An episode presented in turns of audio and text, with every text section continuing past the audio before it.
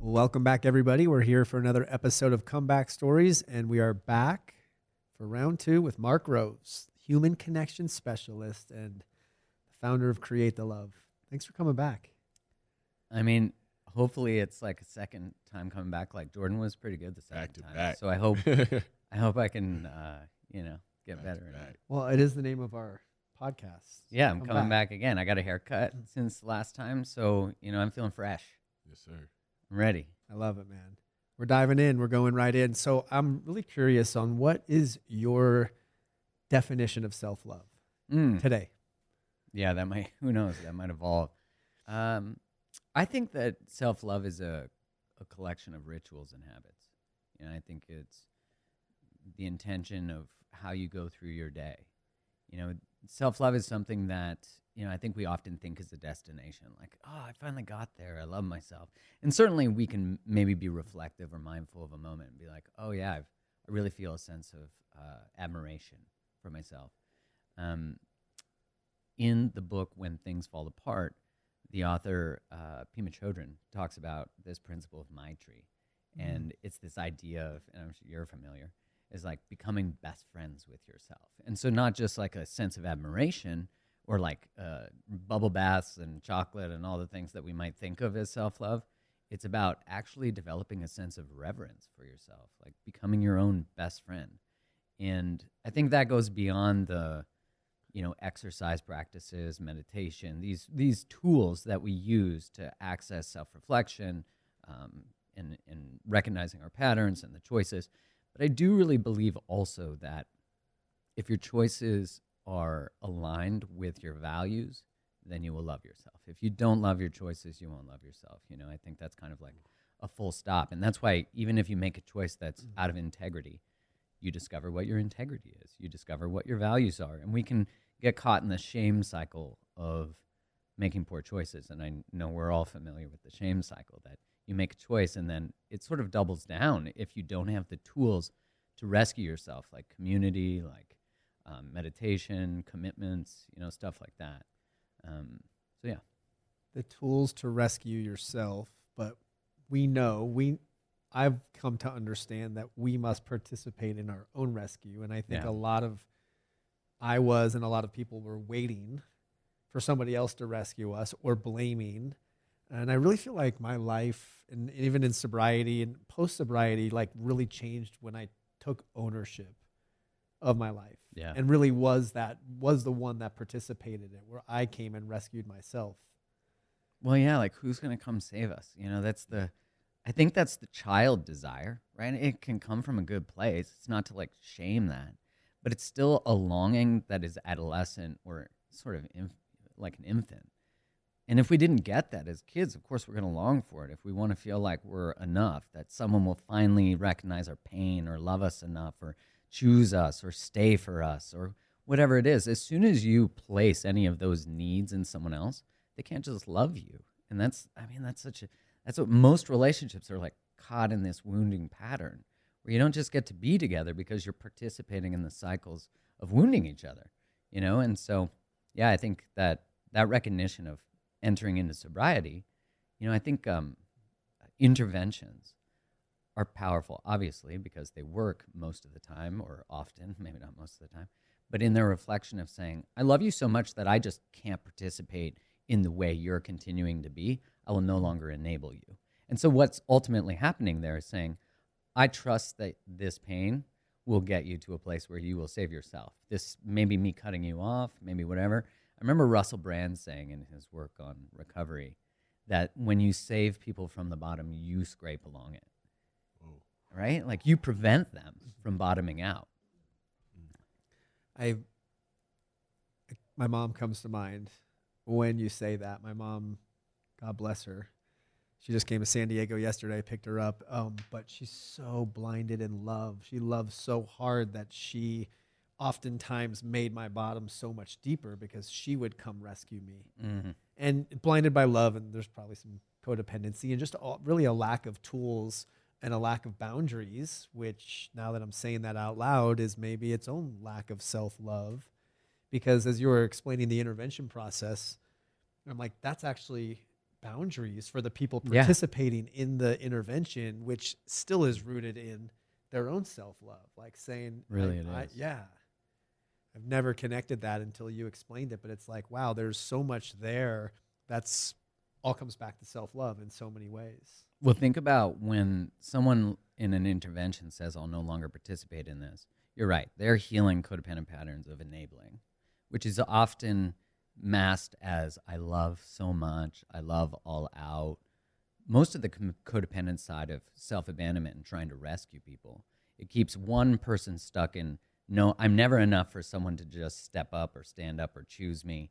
And the other person who's maybe the addict or whatever they're su- you know suffering with they have the belief or we have the belief that we're broken so in order to maintain the relational structure the way it is whether it's romantic parent kid brother sister whatever it is friends it requires that one person still believes they're broken and the other one still believes that they need to fix them and so they're usually patterns from childhood right identities that we have and so we source our worth or value or significance or maintain safety and connection. So that's why it's not to be villainized, but they're not healthy ways of relating.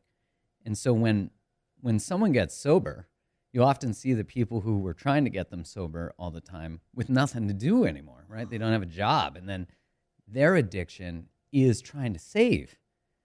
And it's like imagine if they put all that energy into themselves. Well, I think often it's a way of distracting so they don't have to orient towards themselves.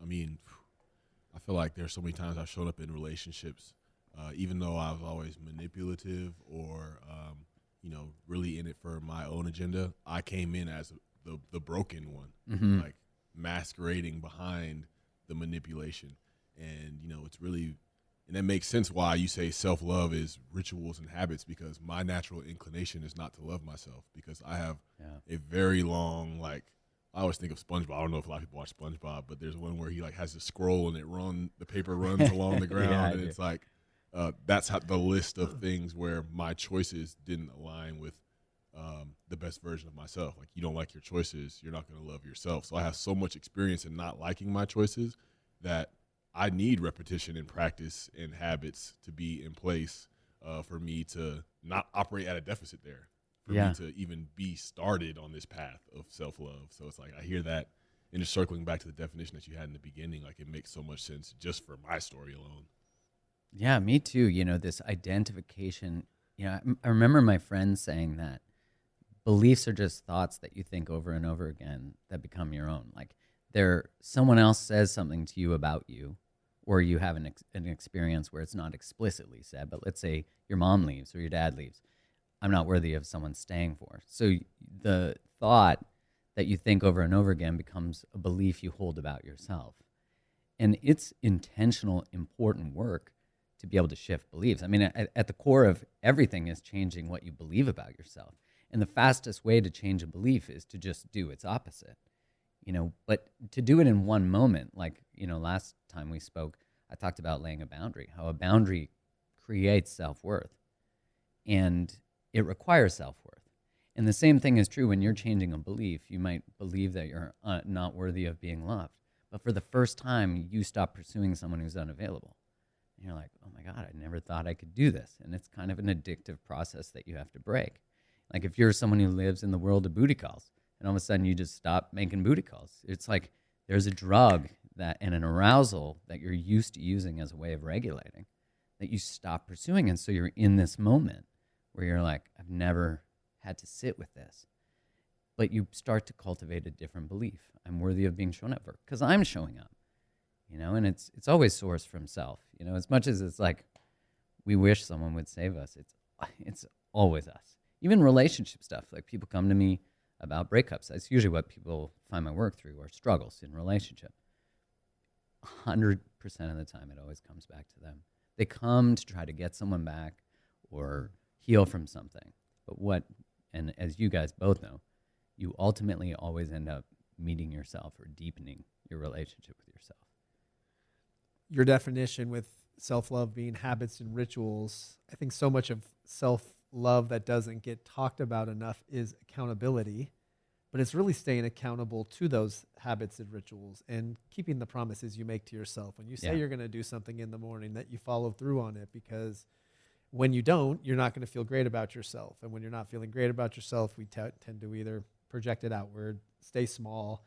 Um, but it is that belief system that I think all of our belief systems at some point need to be uprooted because they're broken and they're Yeah. they're rooted in our conditioning from our younger years, um, which comes back to just the power of awareness. But I think that's why I love you so much and and um, some of our belief system. I believe Br- um, Brad Lee was sitting in here and he said, "What's what do you guys think can change a belief system?" And he said, "New information."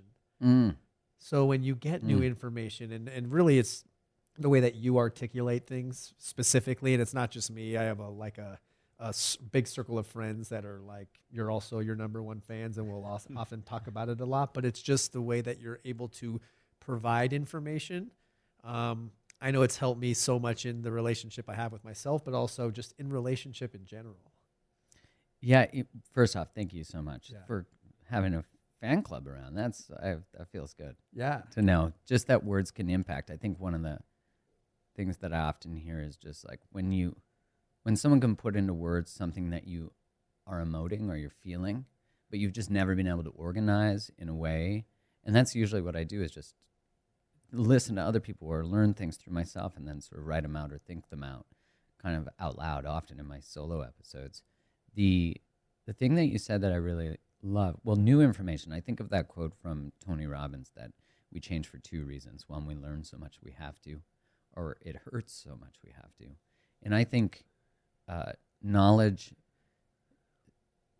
knowledge that we learn so much we have to actually creates pain because we now know something that we're not integrating yet.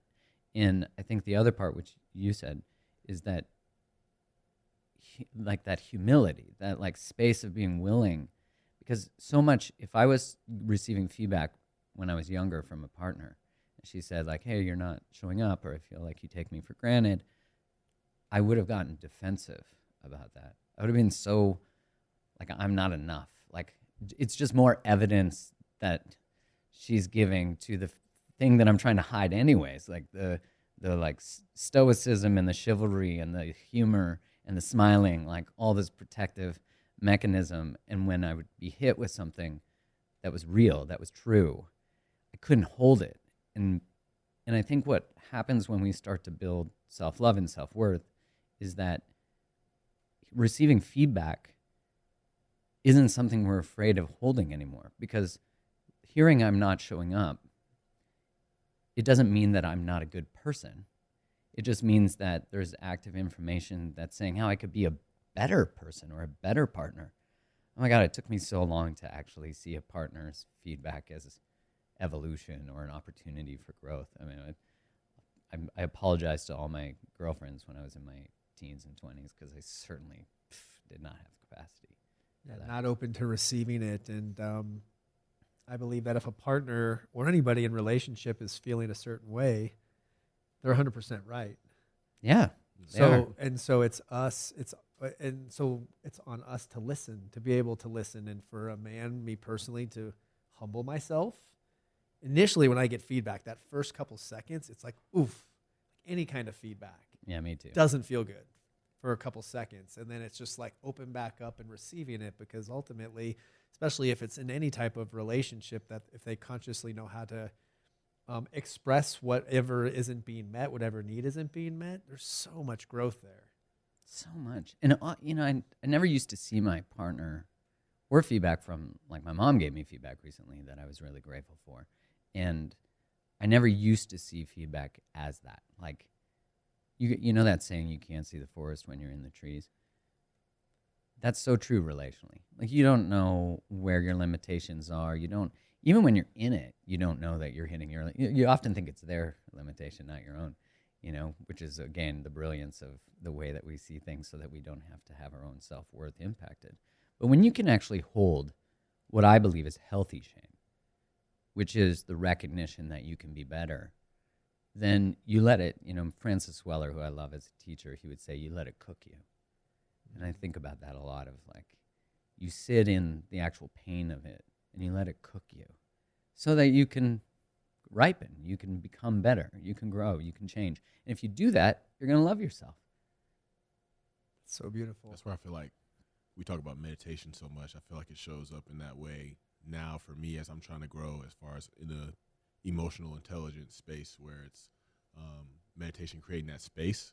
Uh, because when that feedback is presented to itself, the very first inclination of something that is trying me or like you know is calling something out in me, like I have to be present in that moment to be able to make the choice to not pounce on it like a wolf. You know what I'm saying? totally, Like, totally. Just the first, because like if, if somebody puts a compliment out there, like uh, like you're you're worthy of, of of love, like you're gonna be a great husband, you're gonna be a great father, like the first inclination of that, I'm not pouncing on that.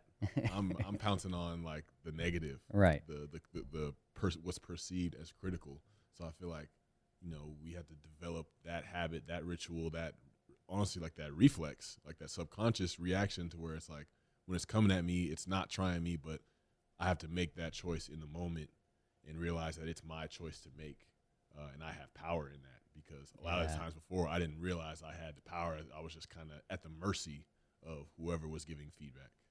Yeah, that reactivity, you know, I think uh, uh, responsibility, the ability to respond, right? The, that space that you're talking about.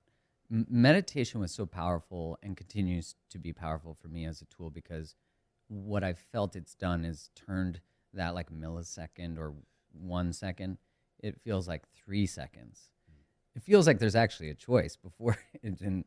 It was like, I was like you, you know, pounce on that thing you know, make sure I don't have to deal with that or feel that or negate their feelings, gaslight them, you know, whatever I need to do to preserve my very delicate feeling of self worth. I'm curious too, uh, what has broadened your guys' ability to do that. For me, cold plunging, you know, I have a cold plunge and that that has completely that's just broadened it even more because I can sit in the cold or cold shower and be like, my body's saying you're gonna die. and I can consciously explore and say, I'm, I'm not, I'm safe. And so it, it, it allows me to feel my body's desire to run or react, but actually stay present to the body and not, not let it run me out of the experience that's actually expanding me.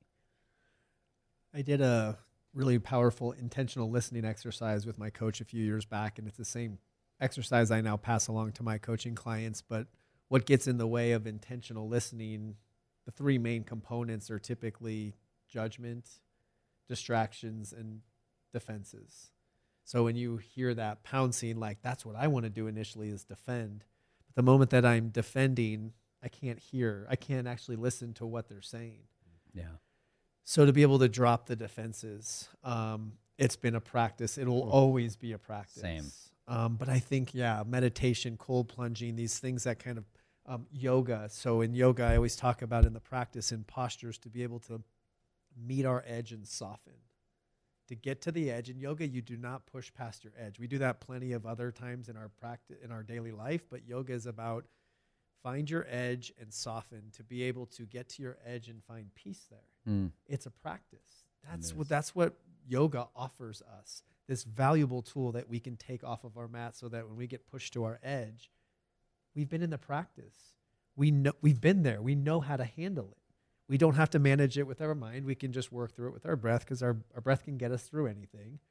But I think the yoga and those poses to explore our edge and not go ego and push past or not grip and grasp and hold on and cling on when we're at our edge, I've but just that. to be able to, yeah, In yoga. Oof. just to be able to, well, it's like I always give the analogy of grippy toes. So when your toes are clinging into the mat, Done. that is an illusion of control.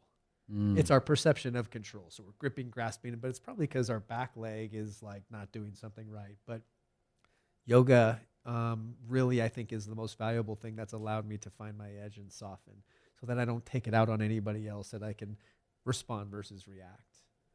yeah, I feel that with yoga. Yeah, I feel like anytime you put yourself your body in an uncomfortable position, I feel like even just work like working out, like a lot of people have their like a lot of people want to be swole and like jacked and like look a certain way and be perceived a certain way. But for me, I feel like a perspective on working out to where it's like you get pushed to that edge and you have a choice to make whether it's um, to go with the comfortable choice of like you know maybe easing off of it or you know not going past that line that that place of comfort and going beyond that um, i feel like that is a way in the practice. If i'm present to that and realizing that in the moment it's like hmm, i continuously put myself in this difficult position um, to gain the repetition in choosing the choice that i want to choose because in this moment of discomfort it's very easy for me to choose the comfortable reaction the comfortable feeling and I feel like that can translate and transcend just that physical workout environment into my emotions, into the way that I think, because I'm taking that experience with me wherever I go.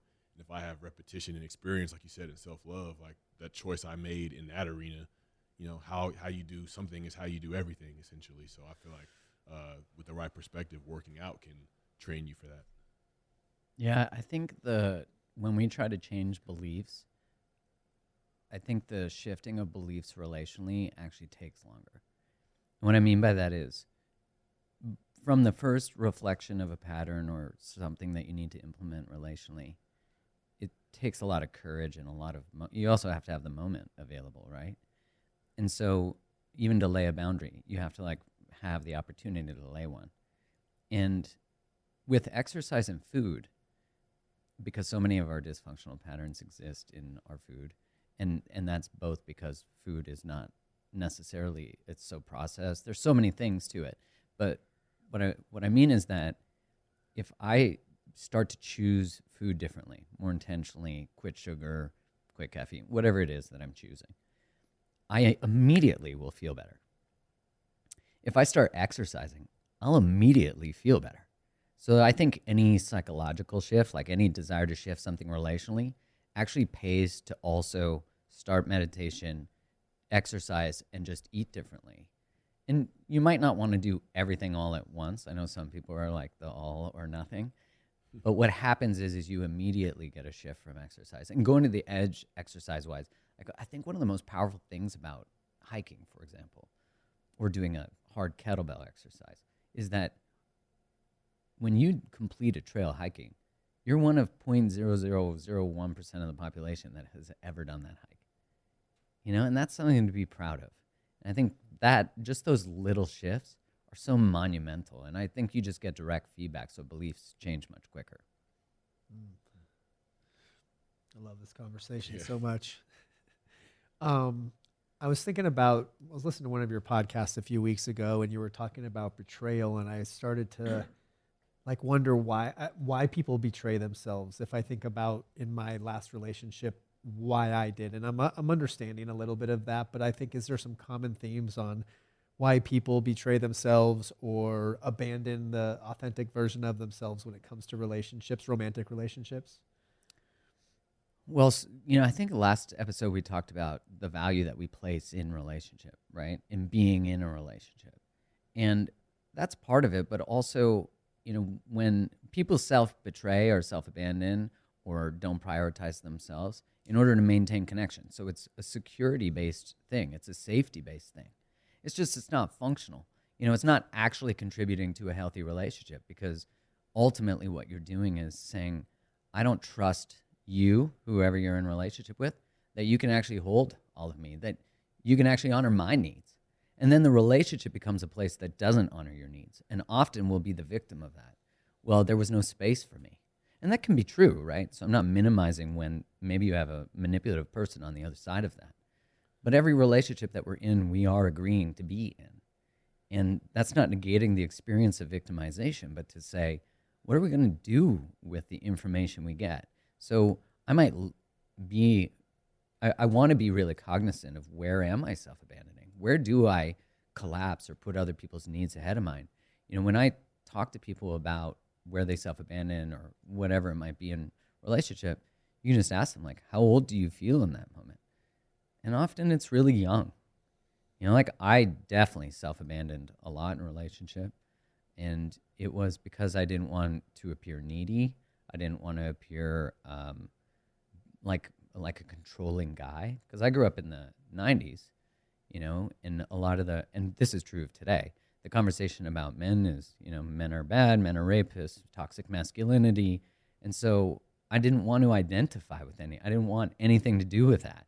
And so I often had this sort of righteous energy of like, I'll be nicer than your ex boyfriend or nicer than your current boyfriend, you know? And thinking that there was really value in that.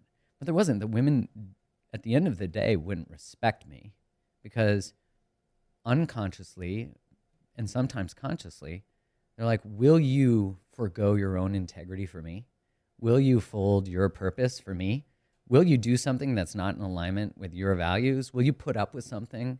And this could be in any relationship, but will you put up with something that's not kind to you for me? And when we're in people pleasing or enabling or accommodating uh, and self abandoning, we often will. But there's this line in Robert Glover's book, No More Mr. Nice Guy, uh, where he says, If you don't stand up to her, she won't believe you'll stand up for her. And that to me, I remember when I read it, I was like, oh shit. Like, I've definitely, I can see that I wouldn't be respected because it, when push comes to shove, I couldn't be trusted. Because ultimately, the, you know, the, the saying in that book is nice guys are anything but nice because ultimately the kindness is contrived. It's trying to manipulate or meet a need um, and wanting to be appear to appear as good. But if you want to be real in relationship, you can't be concerned about appearing as good. Sure, you should be generous, kind, respectful, all those things, absolutely. But you're not if you want to be real in relationship and have real authentic connections, you can't try to protect people from the feelings of being upset with you or hurt. You know, you want to obviously not go out intentionally to hurt people but you want to tell the truth. And grown up adult relationships are not about getting along all the time. That's bullshit. No one does. They're about repairing, they're about meeting each other's needs, but also not collapsing. No one wants that. You know, I think we ultimately think we do or think someone does, but it never leads anywhere good. I hope that makes sense. No, So it, much it, sense. it definitely does, and it's like I see so many, so much like examples of emotional balance in that. Um, I heard this, this pastor I listened to say one time. He said like, we as people, uh, we have uh, legitimate needs that we respond to with illegitimate responses. Mm, that's and, good. Uh, like the need to feel secured or to feel loved is a legitimate need. Like it's something that we all desire, but the ways that we go about doing that is there balance in that. And by betraying ourselves, abandoning ourselves, all times that I've done that, it's like, yeah, I want that need, I want to feel it, but it's like, where am I going to have that need fulfilled? And if I'm going outside of me, that's a problem. That's not that's not the response that's going to get me the result I want. The intention is there, but the actions don't necessarily match. Well, and then the relationships are designed around pretending. Mm. You know, and then like we don't even get to be in authentic connections. That's our part. And then we're like, no one ever sees me. you know, like people don't see, they don't hear me, and it's like, well, they're- you're not being you. You know, and I remember when I recognized that of like, wow, how can you ever feel fully loved if you're not fully present in the relationship? You're too busy image managing, which doesn't work. That was my abandonment. I mean, that was it right there. Oof. What do you think? I, I, I'm guessing most people reach out to you when they're in some pain based on the relationship. What do you think the purpose of pain is? And I, I want you to talk about there's something I've always asked myself that I've heard from you. It's like, what is this pain asking of me? Mm. Well, I think pain can serve us, right? You know, it's information. I think, like all emotions, it's information. It's telling us. You know, you, when you think about emotional pain, the challenge is that uh, society, I'd say pharma industry, like all these things, places have said that um, if you're depressed, if you're sad, if you're grieving, there's something wrong with you. Like there's a problem, and you need a pill to fix that. And I'm not saying that that's not appropriate sometimes. But what it's done is uh, because it's not explained, is that it's made it made us believe that feelings are either bad or good. And if I'm experiencing what we code as bad feelings, then there's something wrong with me, and I need to fix what's wrong with me. But imagine if, much like we were talking about before, imagine if we started to orient around the thought, I'm feeling these things, instead of what's wrong with me, which then feeds the narrative I'm not enough, is what's right with me. Like, what's wise about me that I feel these things? Because imagine if, and usually that comes from our feelings being negated or it not being safe to express or process feelings as kids. And so we automatically believe there's, especially if our family, let's say, didn't have space for anger or didn't have space for grief or didn't have space for anything but happiness or positive thoughts, then we're going to not have access to any of these feelings. They're present, but we're not safe to express them because if we express them, we might not, you know, we might get scorned, we might get bullied in school. There could be so many things. But the pain emotionally, when I think about it physically, like if you touch a stove, you you burn your hand, you're not going to do that again. You know, if you if you were to hurt your hand, you would stop doing the thing. But if your heart's hurting and you think there's something wrong with me that I'm hurting, and maybe you're in a relationship dynamic that you're participating in, and maybe it's your own behaviors, could be addictions, right? That you know is informing you that it doesn't feel good. But if there's an inherent belief something's wrong with you, and that's why you feel that way, as opposed to that information is actually trying to get you to do something differently. Like if you're depressed or anxious in a relationship, that's not a sign there's something wrong with you. That's a sign that there's just something not being expressed, something not being listened to.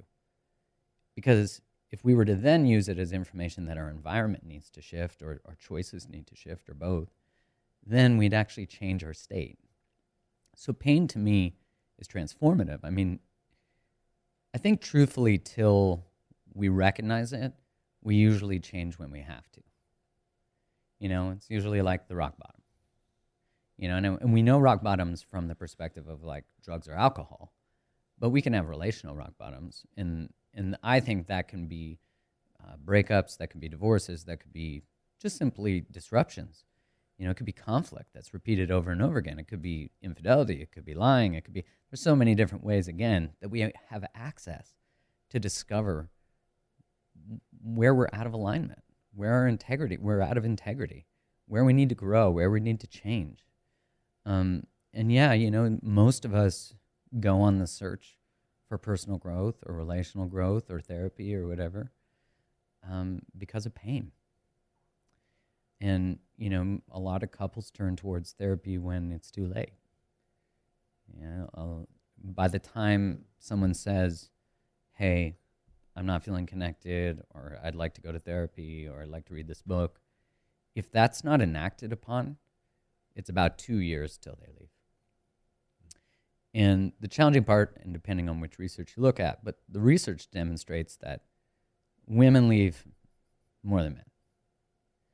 And women tend to turn towards their romantic partner for support and things like that less than men do. So when a relationship ends, men lose their emotional support system generally. And they're more likely to get into another relationship quickly. I think, you know, for a number of reasons. One, we don't really have men's groups or support groups. We don't tend to talk about emotional things. And, um, you know, it's probably safer to talk with our partner. Uh, it feels safer.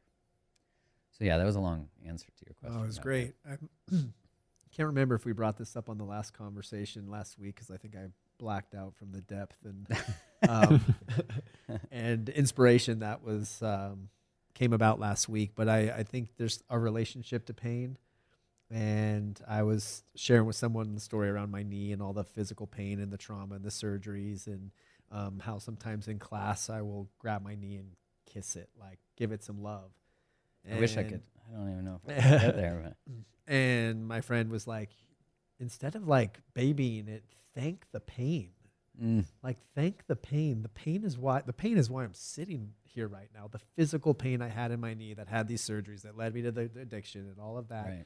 Thank the pain. Like change change that around. You can give it some love, but just thank the actual pain because of what it's done for your life. Mm, And that's beautiful. yeah, to change that perspective shift, which I am so grateful for that. But you know, I was babying and nursing, and I've protected my knee for years. I mean, favoring my right leg, but to to really turn that around and go right to the pain and just say thank you, because I do believe that that pain can teach us more than we'll ever learn from anybody else about ourselves. There's Mm. so much there. Yeah, the hard times will always teach you so much. You know, I think of the most transformative moments in my life were all the most painful. You know, and I think that's available to all of us. You know, it's if we will if we're willing to turn towards it, it is the path to liberation for everybody involved. You know, and I think it's uh, Glennon Doyle who says that there's no such thing as one way liberation. Like if if you're freed, the other person is. They just might not know it yet. You know, and that's I think important to remember. I had a a guy I met at a cafe who followed my work, and he said something so profound to me. He was um he was serving us, and he said to me, "You know, I left my relationship, and I said to her, or I had the recognition that the relationship wasn't for me anymore." And he's like, I said to her, and I'm not sure that she understood it yet. It was pretty fresh when he was talking to me. He said, But if it wasn't for me, it wasn't for her. And I thought, isn't that so fascinating? Like, one of the qualifiers for us relationally is that if someone doesn't want to be with you, they're not the one. like, first off, there, I don't believe there's just one because that, again, just creates more scarcity and, and not really as much free choice. But I thought that was so beautiful of like just the recognition, like, of course. And she might not recognize that yet because she wants it to be with him, but it can't possibly be with him because he doesn't want to be with her. It's so simple, but if someone had said that to me when I was like 19 and experiencing betrayal, I'd have been like still pining over it, you know? That's the beauty of maybe uh, age that you get to learn, right? you know? Um, I want to change the topic a little bit. I want to ask you, um, what was the process like of fully embracing the journey to be in the work that you're in now? Because I don't feel like a lot of people would be like, yeah, I'm going to be on social media and help people with their relationships. A lot of people might be like, how are you going to do that? Like, why would you do that? Like, they would, I mean, just the world we live in, they'd push you to a more conventional route, something that has proven results that will get you a salary, that'll get you these things. Like, what were some of maybe some of the obstacles and anxieties that you faced in like fully embracing this work and really chasing after it? Oh man, I'm there were a lot of anxieties, especially because I, you know, I was living the life I'd been taught to live. You know, I talked on the last one about my I was 27, got engaged, engagement, and I, you know I was right on target. I was checking all the boxes, and I was a rep. I was a pharmaceutical rep. I was making reasonable money and you know I could be a highly qualified provider. And you know, my friend John Morrow, who's an artist, says, uh, if you want to find what you love, find what breaks your heart. Mm. And you know, I felt this call. I always loved human behavior. I always loved understanding relationships. but it was more from a space of manipulation, you know, how to get someone to buy something.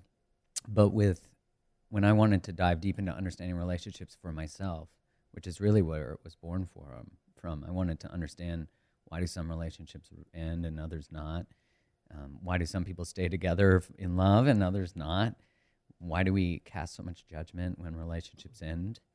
And in the journey of studying all that, I just felt like I, you know, at the time, this would have been 14, 15 years ago. I was thinking, like, I felt like no one was telling the truth about relationships. Like, like I didn't feel like there was anyone teaching that shared and gave permission for things to end. And you know that sounds so weird to think, but I just wanted someone to say like you're still a good person even though you ended a relationship. Like you, you're actually it was weird to be feeling like I was more connected to myself but feeling more judged. And you know the which I think I mentioned last time, but when I started to write about them, it was really from the place of I want to share what I'm learning about my own stuff. And so it was really taught and, and still is taught from the place of here's what I've learned academically, here's what I'm learning from conversations, here's what I'm learning from other teachers, here how that applies to me. There was a lot of anxiety about leaving certainty and a job and an identity and then leaping into you know, I remember people saying to me like just leap and the universe will catch you. And I was like, you know, like keep smoking weed, buddy. Like that, like that sounds so abstract. Uh, but now I realize that there is something to that. You know, there's something to trusting a purpose that's trying to be born from you, usually through your pain. And I think, you know, there's that saying, turn your mess into your message. And um, I ultimately believe that we become the teachers we needed. And then really our work is about just teaching younger versions of ourselves, you know, and that's really how I've thought about my own. So how did I overcome it? Just by doing it, like recognizing, you know, there's a book called Feel the Fear and Do It Anyways. And I remember that being sort of like a Bible for me for a while of, of like fears along for the ride and it's got useful, you know, it's got some purpose. But I was breaking free of paradigms of who I thought I needed to be relationally uh, as a man. You know, all these identities were crumbling, and just another one of how you make money, what's a reasonable job. You know, you start to realize that it's all just constructs and, you know, often bullshit. Like the limitations that we're taught, like you can't do this, you can't get this kind. Of, I remember being a kid. You know, what did, I'm not sure if you guys learned this, but a lot of what I learned was like, get a job, become a doctor or an accountant, or I don't know what's another one, an engineer. I was like, man, all of them work so hard and they got to go to school for so long. I don't even like any of those things, but so much status is associated with those jobs. And, you know, I think a lot of people still identify like if you're not one of those things, then you haven't, your parents might not be proud of you. I know culturally there's different status jobs, you know. So yeah, it, it's been a, it's been a continuous uh, unfolding. Your writing is so special, and one of my favorite episodes is one of your solo episodes. I believe it's "Let Yourself Be Loved," and in that episode, you I'm not sure is it your blog or your I don't know where you the context of where you wrote it, but maybe I'll just let you Yeah. take this piece because I asked you to bring it in and read it, and you're Yeah, I so was like, kind to what was it? actually do that. I don't. I couldn't remember it. Um, it was a post, and it was a post about. You know, I often just will reflect on having worked with someone, or, or just a new awareness that I have about myself. You know, so much of the conversation we have about commitment, and we often will say, especially to men, "You're just afraid of commitment," and there's something inherent that because I was told that a lot. You're just afraid of commitment, as opposed to like what was the you know we were talking about pain. Like what was the wisdom in my anxiety? What was the wisdom in my reluctance? There was so much, but I didn't have a guide or someone to be able to extract that from me or or say like, hey, there's brilliance in this. Let's explore it. And so I had someone tell me that they were told they're afraid of commitment and i started to really reflect on it and then this is what i wrote from it you're not afraid of commitment you're afraid of being hurt by someone you're committed to it's not that you don't believe you're worthy of an amazing partner it's that you don't trust love and in turn you don't trust yourself or sorry you don't trust that you'll know how to hold it that you'll hold on to yourself when you meet it stand up for yourself to protect it or walk away when the love is no longer present. The solution to this is that you have to learn how to be committed to yourself and your truth above everything else. You have to learn how to have boundaries around your heart, your desires, your values. You have to become a warrior who has your own back always, in all ways. When we know that we won't sell ourselves out in the face of anything, all of a sudden everything becomes possible. You must love yourself unconditionally, above all else to be able to share love with another. It is this trust in yourself that will allow you to trust love, because ultimately love is who you are, not what you seek. You know, when um, when I read that, you know, I remember someone saying to me that people don't believe they're unworthy of love. Because that was sort of the core belief that I thought everyone like at the core of all our patterns is really like I'm not worthy of being understood, protected, safe, love. But I thought, well, at the core of that is still a belief that I'm not worthy of being listened to, or I'm not worthy. So just I'm not worthy. And I remember this person said to me, "No, it's a lack of trust. It's a lack of trust in love. Innately, we all have deeper down a belief that we're worthy." That it's possible that we should be treated with respect, reverence, all that kind of stuff.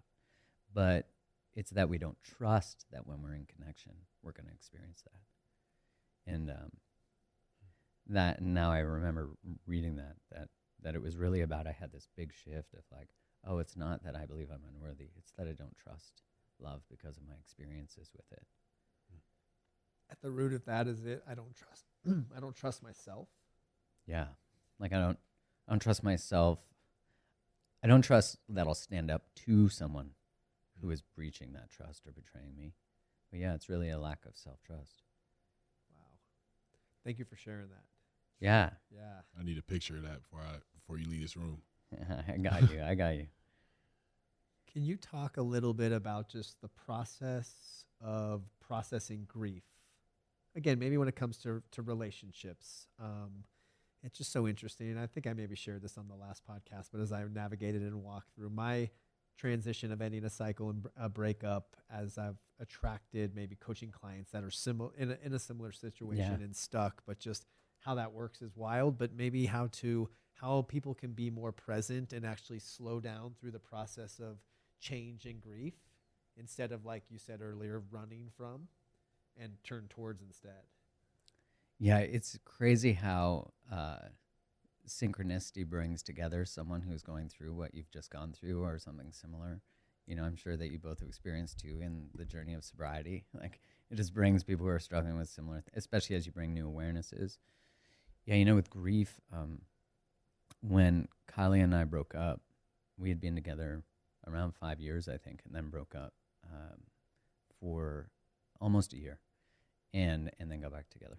And when we broke up, the relationship was over. Like it was done. I was moving on, and she was moving on.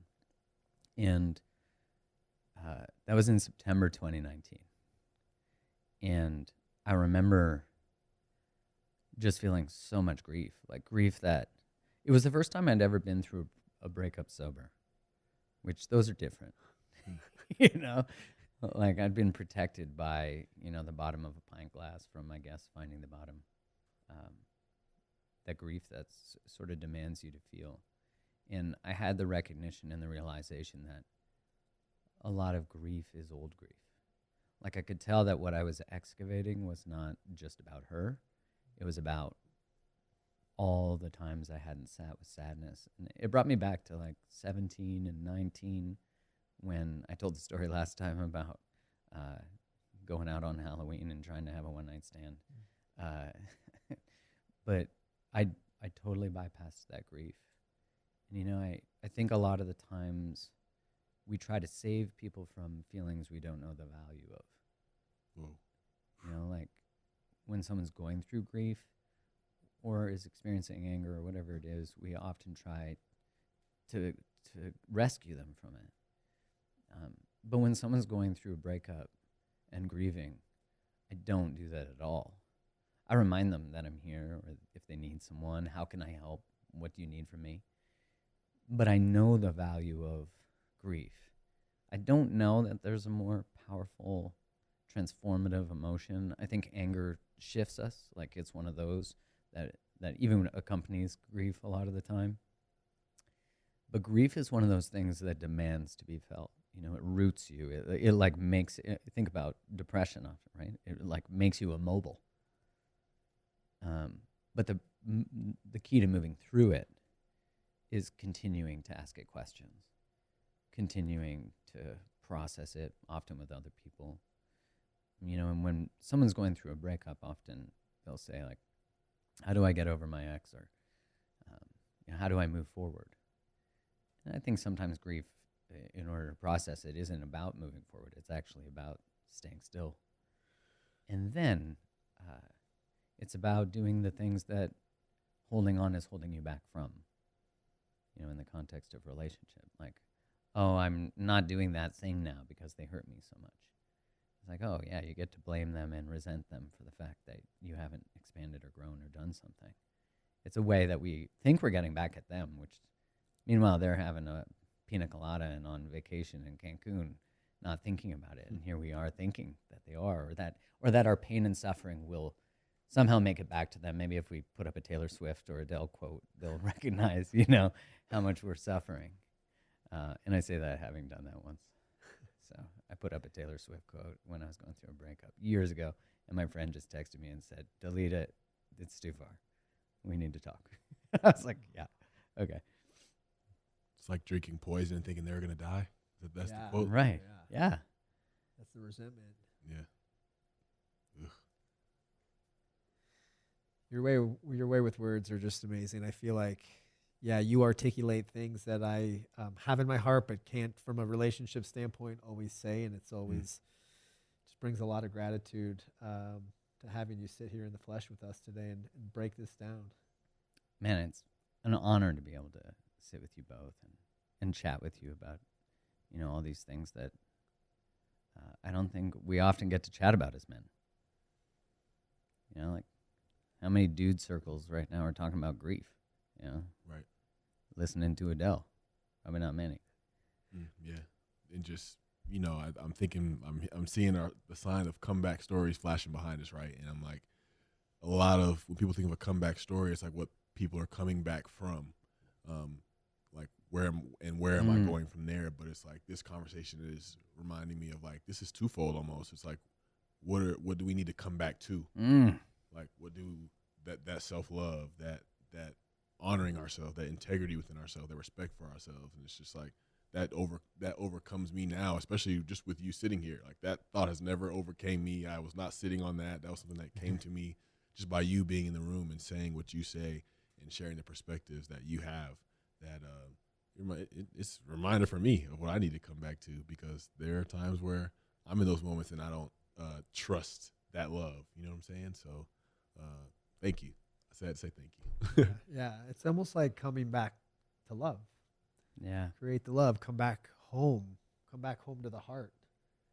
Where I think we will run, we'll turn, we'll close, but this is all about finding the practices, the information that returns us back to the essence of what we are, which is love. And if we know we are love, then we know we are loved and lovable. But I think we need, I need to be reminded, and it's great to have platforms like this. Um, one topic I want you to touch on before we wrap up is this whole idea of um, sacredness and making things sacred. Mm. I I hear it in your stories and in closing ceremonies that you've done in breakups and um, closing ceremonies of leaving houses.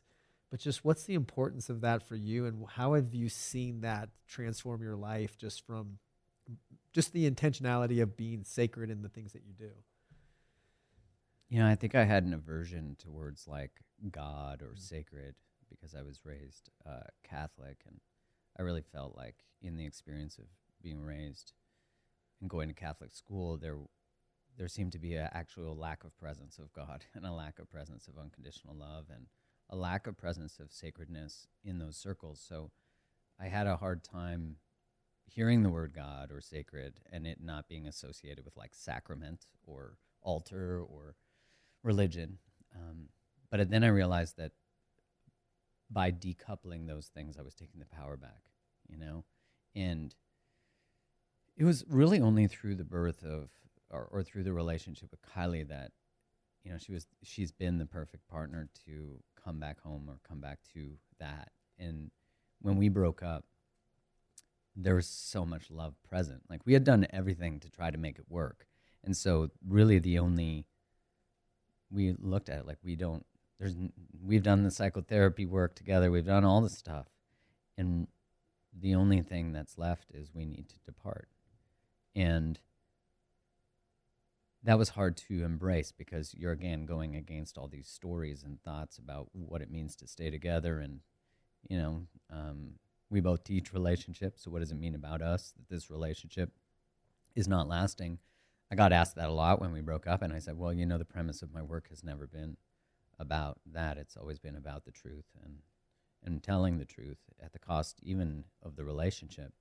And I mean, it was one of the most powerful, potent, transformative experiences I've ever had because there was so much love present in that ending that it deepened me and her on on such another level. Like it, it made me realize that if you can do that, then you can love somebody.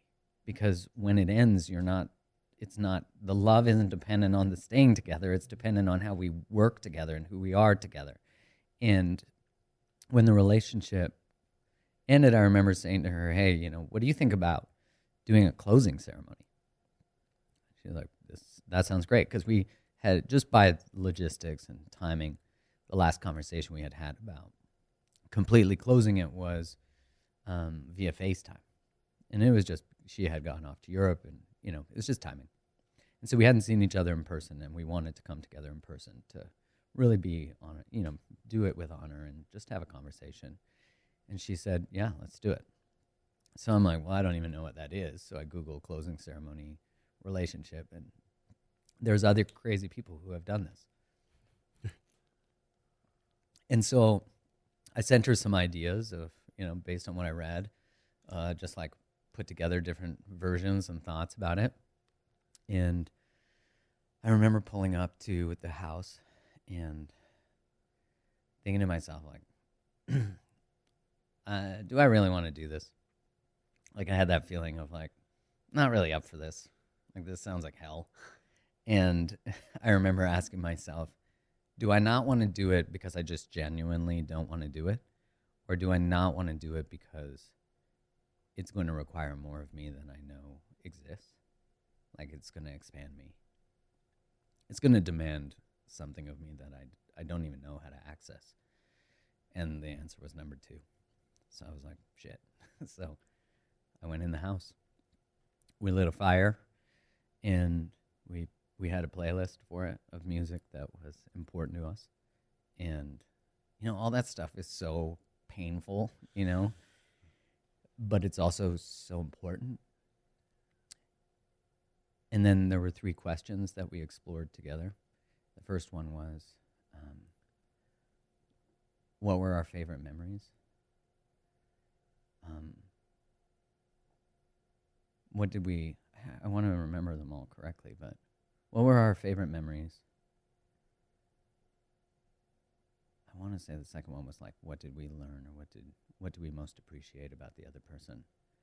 Our favorite memories was that might have been number two because I remember going to the second one and it fucking destroying me. Like it was that was hard. I was like sobbing the majority of the time. And the third one was what do we hope for the other person? That one was hard to access. Um, and we talked about that. Just like, you know, I know what I hope for you, but it's really hard to access that fully right now because I was in such grief. Um, and you know, in a, a, in a longer version of our story, there was a metaphor of a burning house, um, which, if anyone wants to learn about that, we have a couple episodes called "Let It Burn" Part One and Two. Uh, and so we actually burnt a wooden house that was a tree house, or sorry, like a little bird house and that was just really important from a sort of what it symbolized. And I mean, I left that the house that day totally different.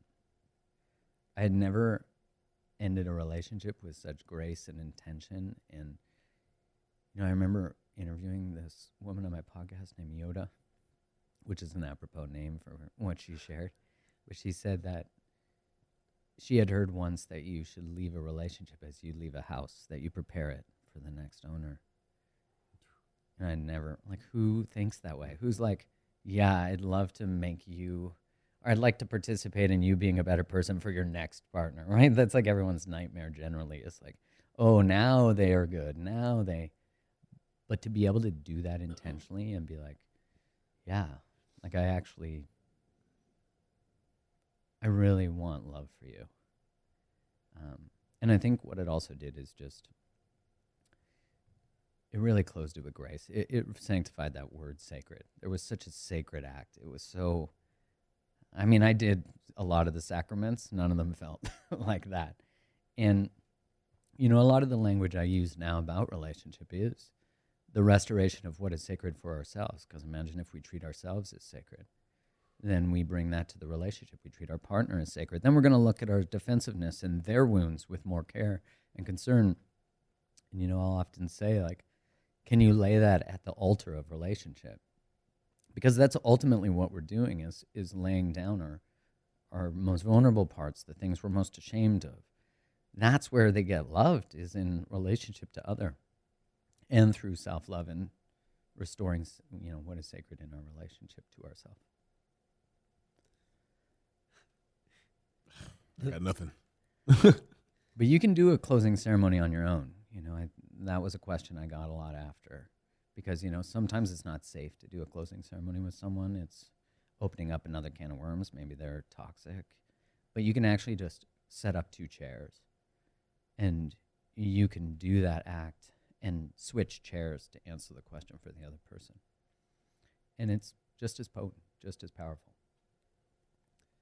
It's a beautiful closure, clearing, release, because I think that's a lot of times things aren't cleared, things aren't completely closed, and you can't really truly invite anything else in until you've you've let go. That's the constant release and invite. The one consistent in this world is like in order to achieve something else or to gain, we have to sacrifice, we have to let go. So such a beautiful practice. I don't know I have the capacity, I want to. I mean, hearing that, but like many people are like, "Wow, I don't know if I could ever do that." But You don't till you do it.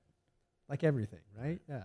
Yeah, because it's also not conventional at all. Like, n- no one does that generally, you know, until we start to see the actual value in it. Because what occurred after is there was just such respect for one another. There were still boundaries around communication, and we did have to clear things that we were maybe both angry or resentful about.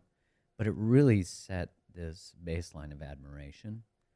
Um, but I hear you. You know, it's it was very confronting and the idea of doing it again if i had to it would not really be optional because of the level of repair just the level of love that existed in that exchange um, but i know lots of people who after i talked about it did a podcast on it i put it in my breakup course lots of people have written me being like we did that or i suggested that and the person said yes and it was one of the most beautiful experiences. So, you know, it is available to people. Mm-hmm. And as I said, you know, you don't have to do it with them. You can do it by yourself. And it's still powerful. Mm. Just like this episode, I want to say again, fuck yes, Mark Groves. oh man, to get round two with you, to, to give us the space. I know how busy you are and how much you have on your plate, but to uh, come back for round two and have these conversations, this means the world to me. Um, grateful for your time, grateful for your friendship and connection, and how you've been guiding me in a way for for many years now. Um, so much inspiration, um, pointing out blind spots with just your words on certain things that I thought I knew that I really didn't know when it comes to relationships. So, really appreciate you, brother. Thanks for having me back on. I mean, in a week, I made it back. And, you know, to be able to have these conversations means a lot. And I'm grateful to be able to get to know you both personally now. Yeah, man. Thank you for uh, for two weeks of reading my mail uh, relationally, um, but uh, just making a way that's practical for people um, to to love themselves and have that love translate into wherever they go and whatever relationships they're in. I'm benefiting from it. Everyone that's listening to this is benefiting from it. So, thank you for your time, man. Yeah, and thanks to both of you for the work you do and on such large platforms with um, what is perceivably probably a lot of risk till it's not till it's actually like so inspirational so i appreciate you both that you stand in this and, and fight for these words and these conversations Yeah, it feels more like freedom these days than anything. right Where can, in case our listeners didn't hear the first episode, where can everybody track you down and find you? uh, you can find me on markgroves.com create the love on you know most social channels i haven't really gotten too tiktoky but It's hard. I don't know. Yeah, I don't know. I heard there's more dead people on Facebook than alive, so I'm not sure if I'll stay there either. But it's getting to be a pretty old platform. But yeah, you can find me. CreateTheLove.com is where all my courses are, and uh, yeah, just fire me a DM, DM if you need anything. Thank you, brother. Thanks for having me. All right. Yep. Peace. What's up, Comeback Stories family? It's Donnie dropping in here. So, did you know that Darren and I's relationship started by me being his personal development, mindfulness, and mindset coach? I want to let you know about both my one on one coaching program, The Shift, and my group mastermind, Elevate Your Purpose. These coaching programs are specifically designed for people who are ready to take the next step in their purpose and level up their career, personal finances, and have more connected, deep, and meaningful relationships. My gift and part of my purpose is to help others take that next step in leveling up their lives so that they can have a greater impact on the lives of others, create success that's sustainable yet evolves and grows, and help build a legacy that will outlive your life. If this is calling you, just go to DonnieStarkins.com and apply for either one of my programs.